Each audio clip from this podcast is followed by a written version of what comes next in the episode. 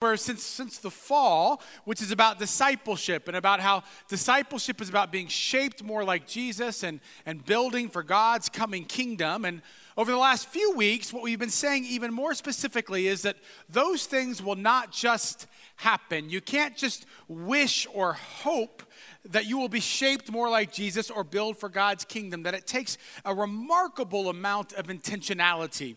And one of the biggest ways, of course, that we are shaped like Jesus and build for God's kingdom is through relationship. This is what Jesus showed to us when he came to the earth, when he died for us, when he rose for us, was this freedom to be in relationship with Jesus Christ as well as being in relationship with others. That's what we talked about a couple weeks ago.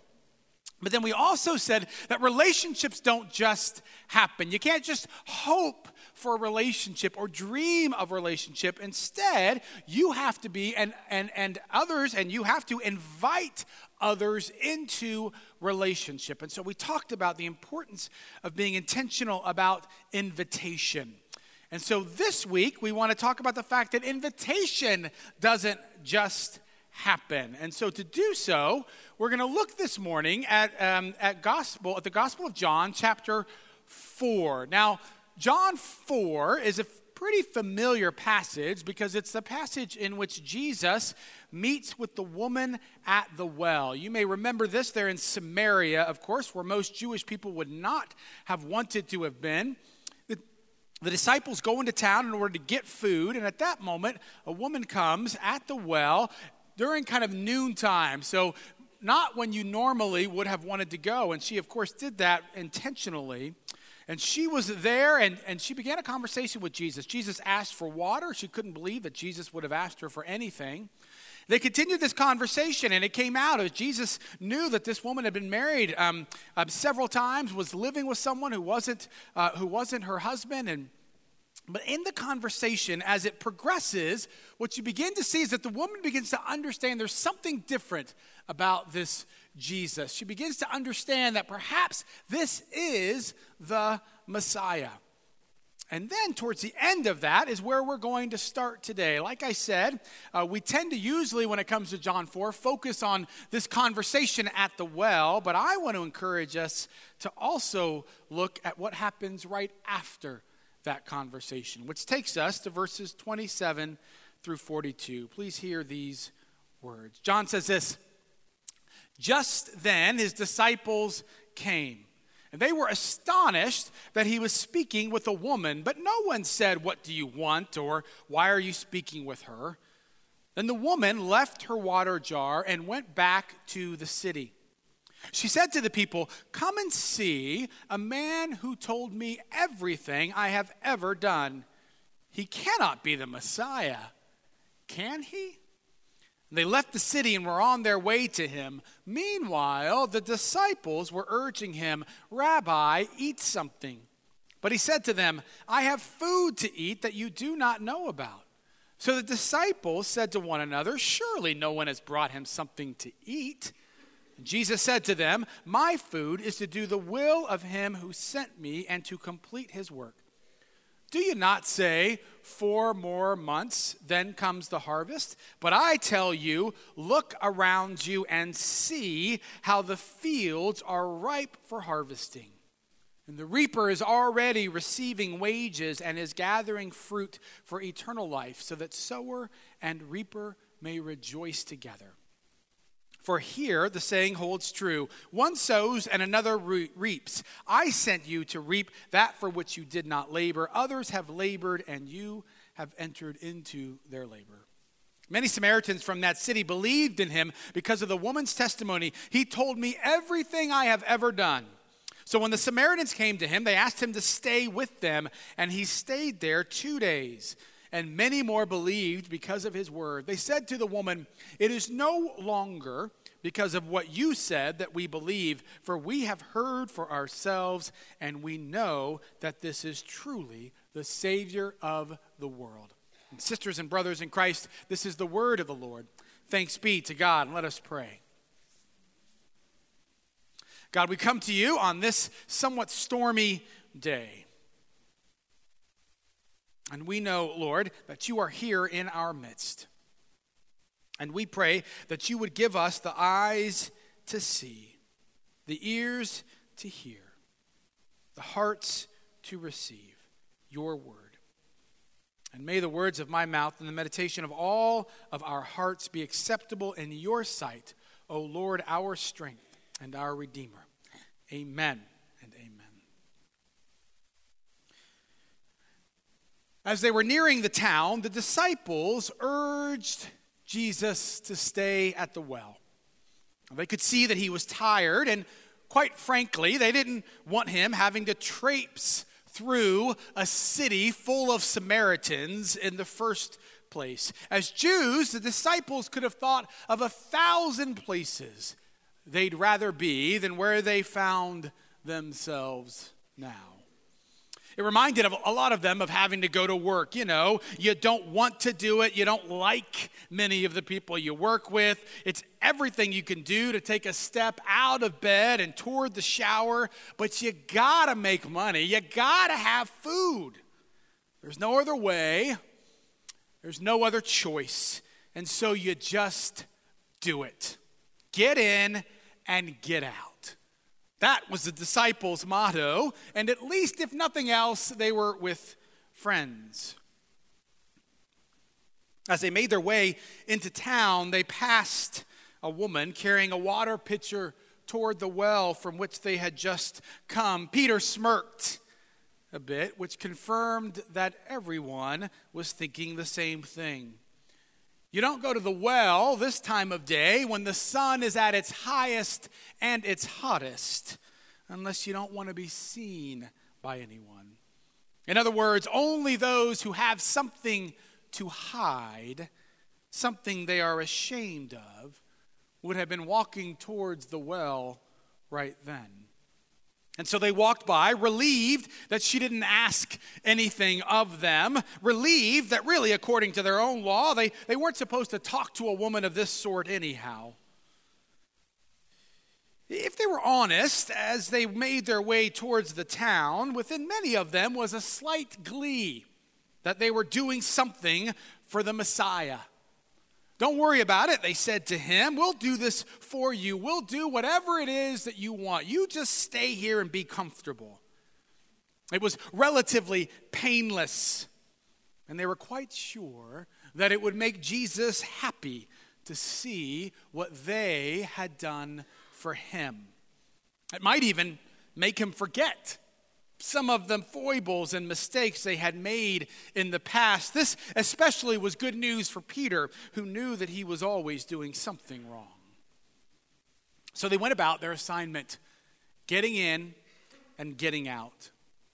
First, there was Billy, the butcher. He was the master of mignon, a little steep in price, but I mean, it was for Jesus after all.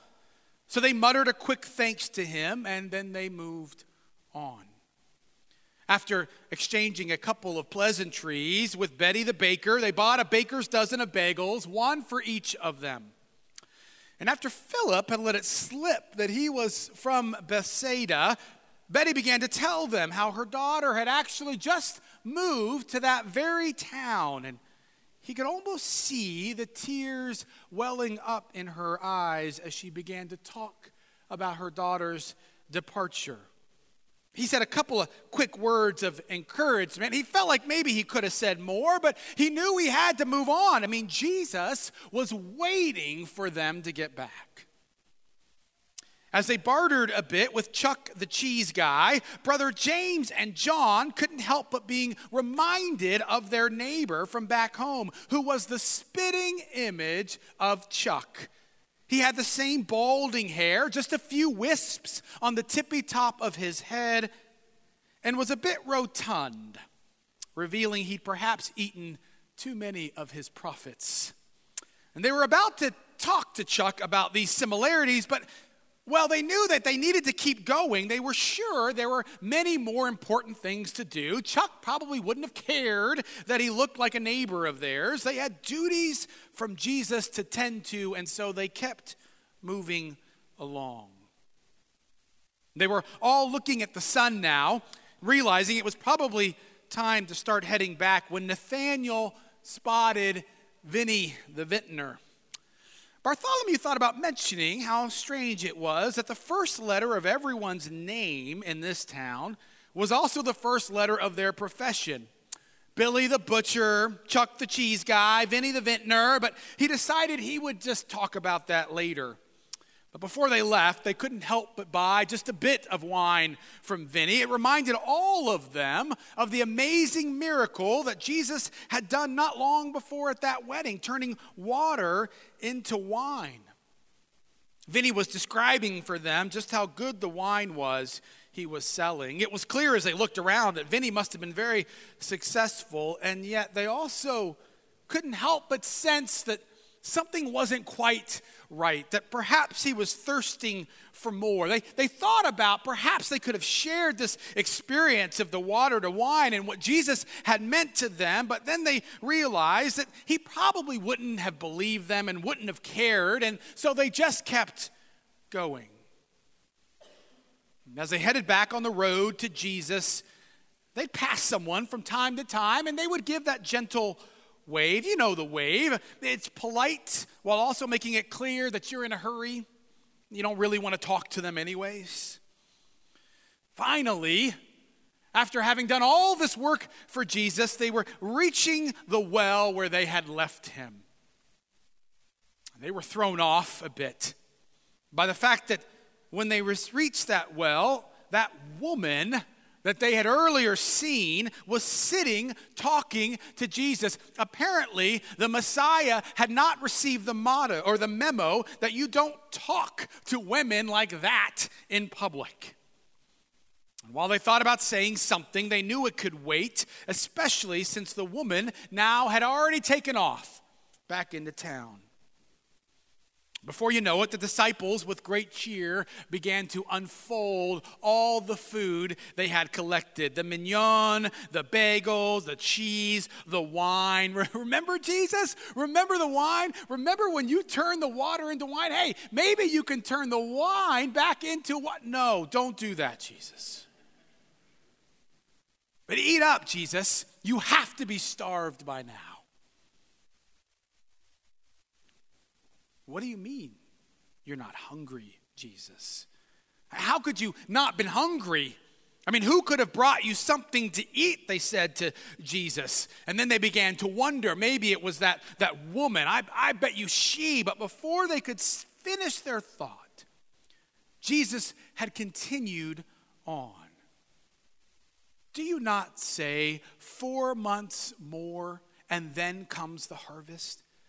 But I tell you, look around you and see that the fields are ripe for harvesting. Jesus, the disciples thought, had clearly been out in the sun for far too long.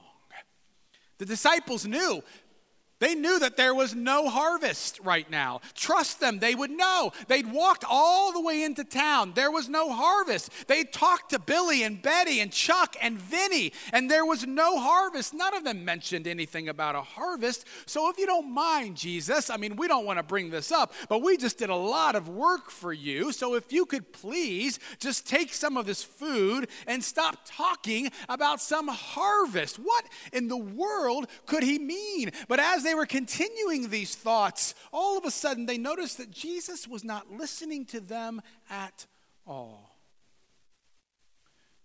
He was looking off into the distance. And as they finally turned to see what it was that Jesus was looking at, they noticed a large group of people slowly making their way towards him. And as the crowd got nearer, they noticed that that woman was leading them.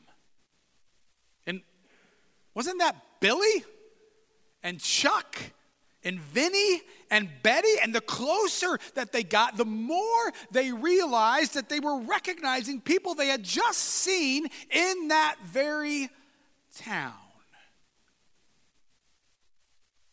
And they couldn't get the words out of Jesus, uh, words of Jesus out of their heads.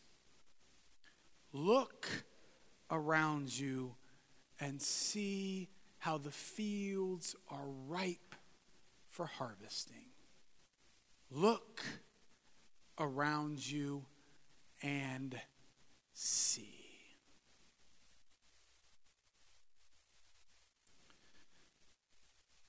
Now, I realize that as I tell you this somewhat fictional tale, that there are many of you here who are thinking to yourselves, Jerry has clearly read far too many children's stories and seen too many veggie tales.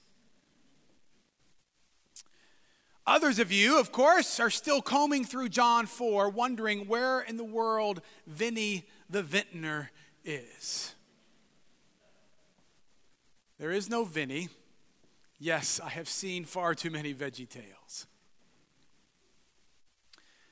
But the reason why I thought about this story and kind of just conjuring this up based on the passage that we just read is because of the fact that I think far too often when it comes to the fourth chapter, we fail to move beyond the conversation of Jesus at the well.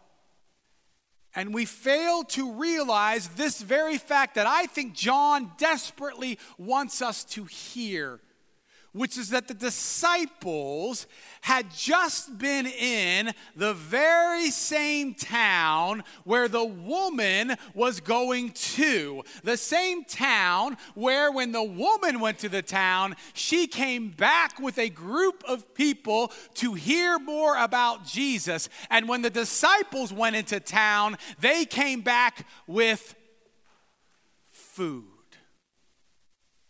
In other words, what you look for more often than not is what you will find.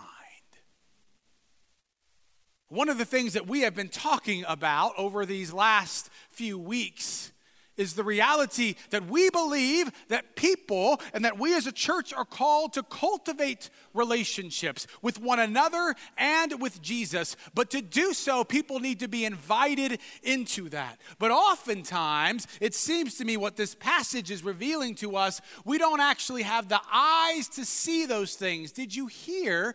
In fact, in the Greek, it's even more clear. In verse 35, in the strange conversation that Jesus has with the disciples when they return. Did you hear, as Dale Bruner points out, what he says? Look, lift up your eyes and see. Look, lift up your eyes and see. In other words, look, look, look. What you are looking for, you will find. And we see this remarkable contrast between the disciples who were so busy doing lots of good things for Jesus, perhaps forgetting what is most important to Jesus, which is longing to be in relationship with people. You see, what we see the woman at the well doing is what you see throughout Scripture. It is this common rhythm of gathering with Jesus, of relating with Jesus, of understanding Jesus, and then scattering out to tell other people, to invite other people into relationship. Isn't that what we see going on here? One of the remarkable things about this, this kind of strange detail that John includes in the story, is that when the woman leaves, John says, she left the water jar there.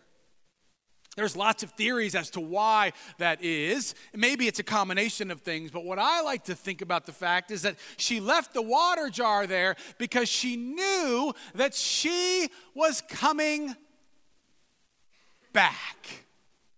She had already understood the rhythm of life within the faith, which is to scatter and then to gather, to scatter and then to gather. And of course, when she scattered, she does what? She invites. What are the words that she uses to invite them to understand Jesus? Did you hear those three words? They're the same words that we talked about last week when Jesus was calling the first two disciples Come and see. Do you see the theme? Come and see. There was this invitation to come back and to gather. And they had missed that. They had been so busy doing so many great things for Jesus that they missed the foundational part, which is that one of the greatest things that we can do is to look out and to invite others into relationship. I love this sense of this intentional rhythm that in order to invite and in order to be in relationship, we have to focus on what we do when we scatter and when we gather. When we scatter and when we gather. It's throughout scripture and throughout the history, people have described this in different ways. Some have said it's like it's like waves that kind of rush up on shore and then go back. There's actually a monastic community in England called the Northumbria community that's set on an island. It's an island when the tide is, I got this confused at the nine o'clock, when the tide is in. But when the tide goes out, it's connected to the mainland. So they go and they go and they do their work. And then when they know the tide is coming back in, they quickly get back and gather together. It's a part of their life. And I want to suggest that it's actually a part of our life. What I like to think about it is, is less like wave, if you will, though that's fine. And I like to think about it as like breathing. And when you scatter, you exhale. And when you gather, you inhale. And both of those things are important. I want to suggest that for a church to be alive and breathing, it has to scatter, it has to exhale, it has to invite, it has to be in relationship with, and then they gather again to celebrate, and again to be in relationship, and again to invite. And these is what makes up, this is the life and the lifeline of the church. Here's what happens if all you do is inhale, if the only thing that you think the church is is about gathering, guess what happens when you keep inhaling? Anyone want to come up here and show us? I'm no doctor, but I'm guessing at some point you will pass out. And guess what happens if all you do is scatter and exhale and you just keep blowing out? Try it right now. Just exhale, everyone.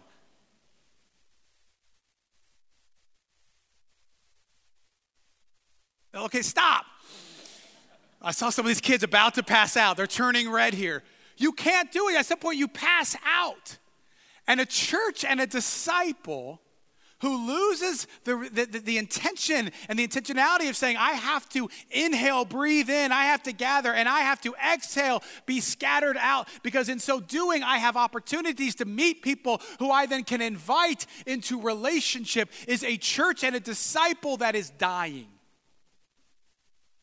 And oftentimes, we in the church get caught up in having so many great programs and doing so many wonderful things for Jesus. He's going to be so happy with us that we lose sight of the very foundational, the very simple things that we have been talking about over the last several months. The very simple things of simply being in relationship and of inviting. This this natural rhythm in which we must be a part that the woman at the well clearly seemed to see. Meanwhile, the disciples had gotten distracted by their desire for food. Part of the reason why I feel so strongly about the fact that we need to simply remember the basics and keep going back to remembering what it means to be relational, what it means to be inviting or, in, or, invitational, what it means to breathe, to inhale, to exhale, to respire, what it means to gather and to scatter, is because of the fact that I know that there are those in our community who are desperate for something more, who are desperate to be in relationship. And sometimes I feel like I say those things, and you guys don't usually tell me this, but I can always tell when you don't believe me. I think that you guys don't genuinely believe that. I think that there are many of us who struggle with believing it because when we look out, people seem so doggone happy. They always seem happier than we do. I was intrigued this week. I, got, I picked up a book by uh, David Brooks, the New York Times columnist, called The Second Mountain. I, I have only read the introduction. Usually that's about how much I usually read in a book and then I move on, okay? But I, I feel like I got the gist.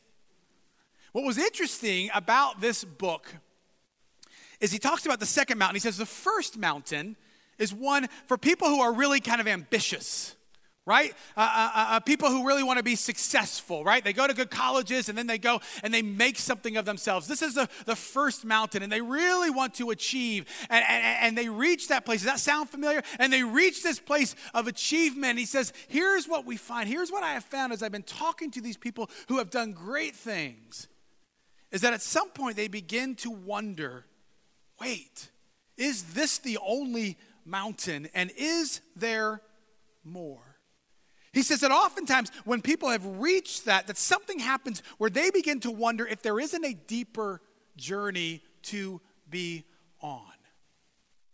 He says uh, they begin to wonder whether because they reach this place and they still feel empty, or whether they reach that place and then there's some kind of tragedy or scare that they have. But for some reason, they all of a sudden begin to realize after having achieved the first mountain that there's actually a second mountain that is even more important. And that is a mountain that is full, he says, of meaning and purpose. And here's what else he says. These are David Brooks' words, not mine. He says, not mine's, not mine. On the second mountain, you tend to be relational intimate and relentless. At the second mountain, you tend to be relational, intimate, and relentless. In other words, we can get so caught up so easily, so many in our society, so many within the church, at saying we want to achieve but at some point, they see a second mountain, and rather than focusing so much on being independent, they realize just how much they want to be interdependent, how much they actually want to be in relationship. I love someone told me today, you probably saw this, I don't know if it was on Facebook or whatnot, who, who, who there was this meme that said that the greatest miracle of Jesus was the fact that at the age of 30, he still had 12 friends.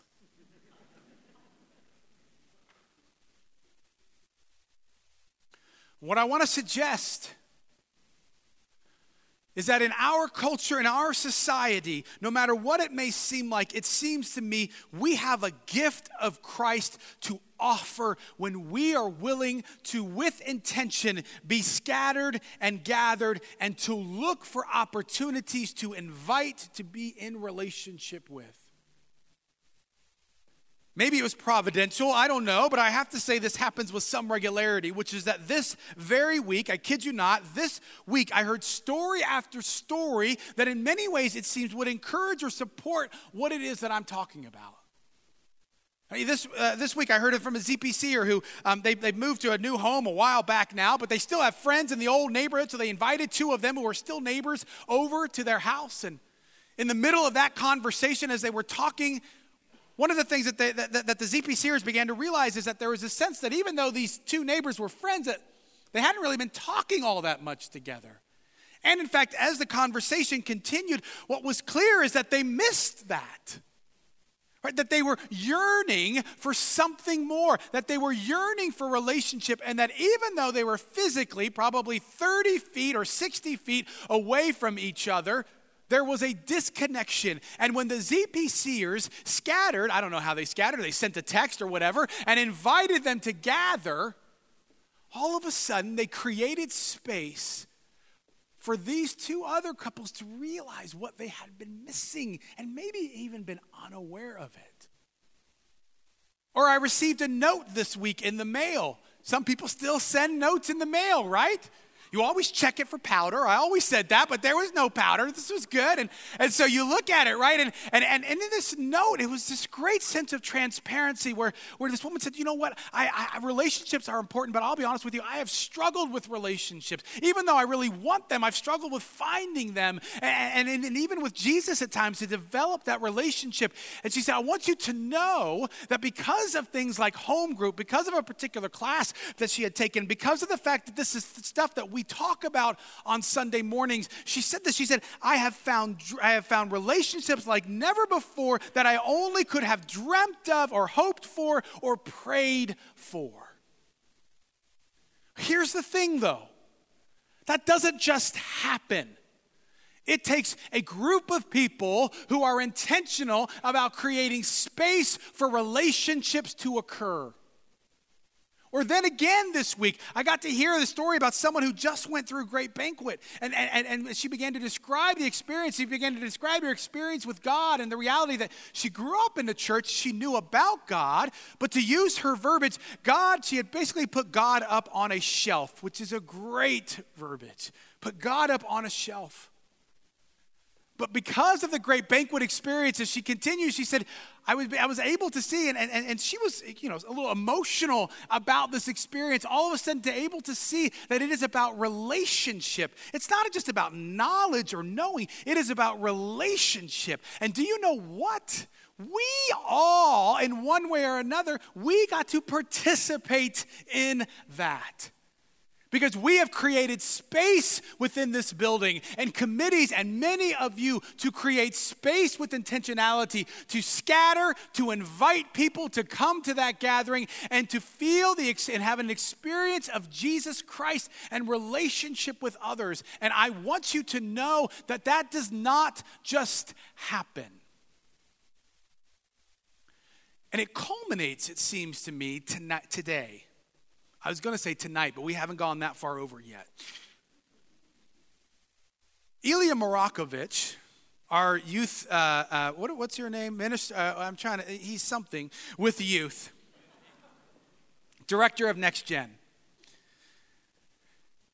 And he says this he says, you know, this is what research shows that youth who really begin to take on the faith as their own and who really feel connected to the church. You know what does that? It's not some kind of high powered electric youth program. It's not having, you know, the greatest next gen director of all time. I mean, we do, but it's not only about that. It's about this five relationships with adults in the church. Well, that's boring. That's not what we want to hear. What we would much prefer to hear is that we're paying somebody else to help our youth to take on the faith as their own. But what we are learning, of course, is that that's not how it happens. Which means whose responsibility is it to help make sure that our young people, like these youth inquirers, are taking the faith on as their own. Whose responsibility is it?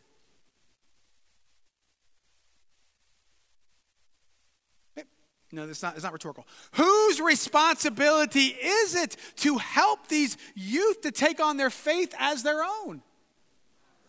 Yeah, and I would even prefer you to say mine. Because ours is always easy because what it means really is the person next to you. That every Sunday when you come in, you have opportunity to engage with somebody young or somebody old. And that that is what brings change. That is what helps people to know that they are loved by you and by Christ. I'm going to keep the sermon going because it seems to me this is exactly what this sermon really is about, which is about seeing people take on their faith as their own. And so, as a part of that, I'm going to ask Ilya Marakovich, the aforementioned uh, what was it again? Uh, director of Next Gen Ministries, uh, to come forward and just to tell us a little bit about what our young folks, our younger folks, whatever we call them, our sixth graders, uh, yeah. have been doing over the last several months. So, yeah. Ilya, will you tell us about that? Absolutely. So, our youth inquirers. So, sixth graders who have decided that they want to learn about our church, potentially be baptized if they have not already been baptized, and to potentially join the church if they decide, well, if they like Jerry. So, that's not, that's... what we've done is uh, we asked Kara Crabb to lead up this, this huge endeavor, and she has taken this on. Oh, as only a Kara Crabb could. And so, what we have are these youth inquirers who spent the last 14, 15, 16, 17 weeks. The calendars are crazy, they're all over the place. And learn about the basics of Scripture. They've been able to t- see what it's like to engage with the Bible, to engage with community. They've also learned what it looks like to follow Christ in very specific, tangible ways that they can do at home uh, and with their own friends and family. Um, these students have worked with Kara to build out these journals, which, if you haven't taken a look at these journals afterwards on your way to brunch, stop by the table over there and take a look at these journals.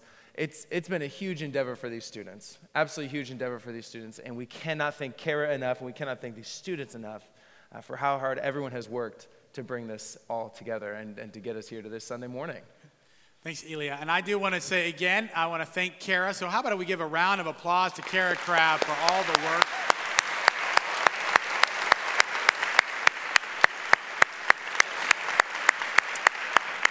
So, there's one relationship that they have. Now, there's only four more that they need with you all. Let me invite um, our five inquirers who are coming forward, two of whom are going to be uh, baptized today, to please kind of come forward and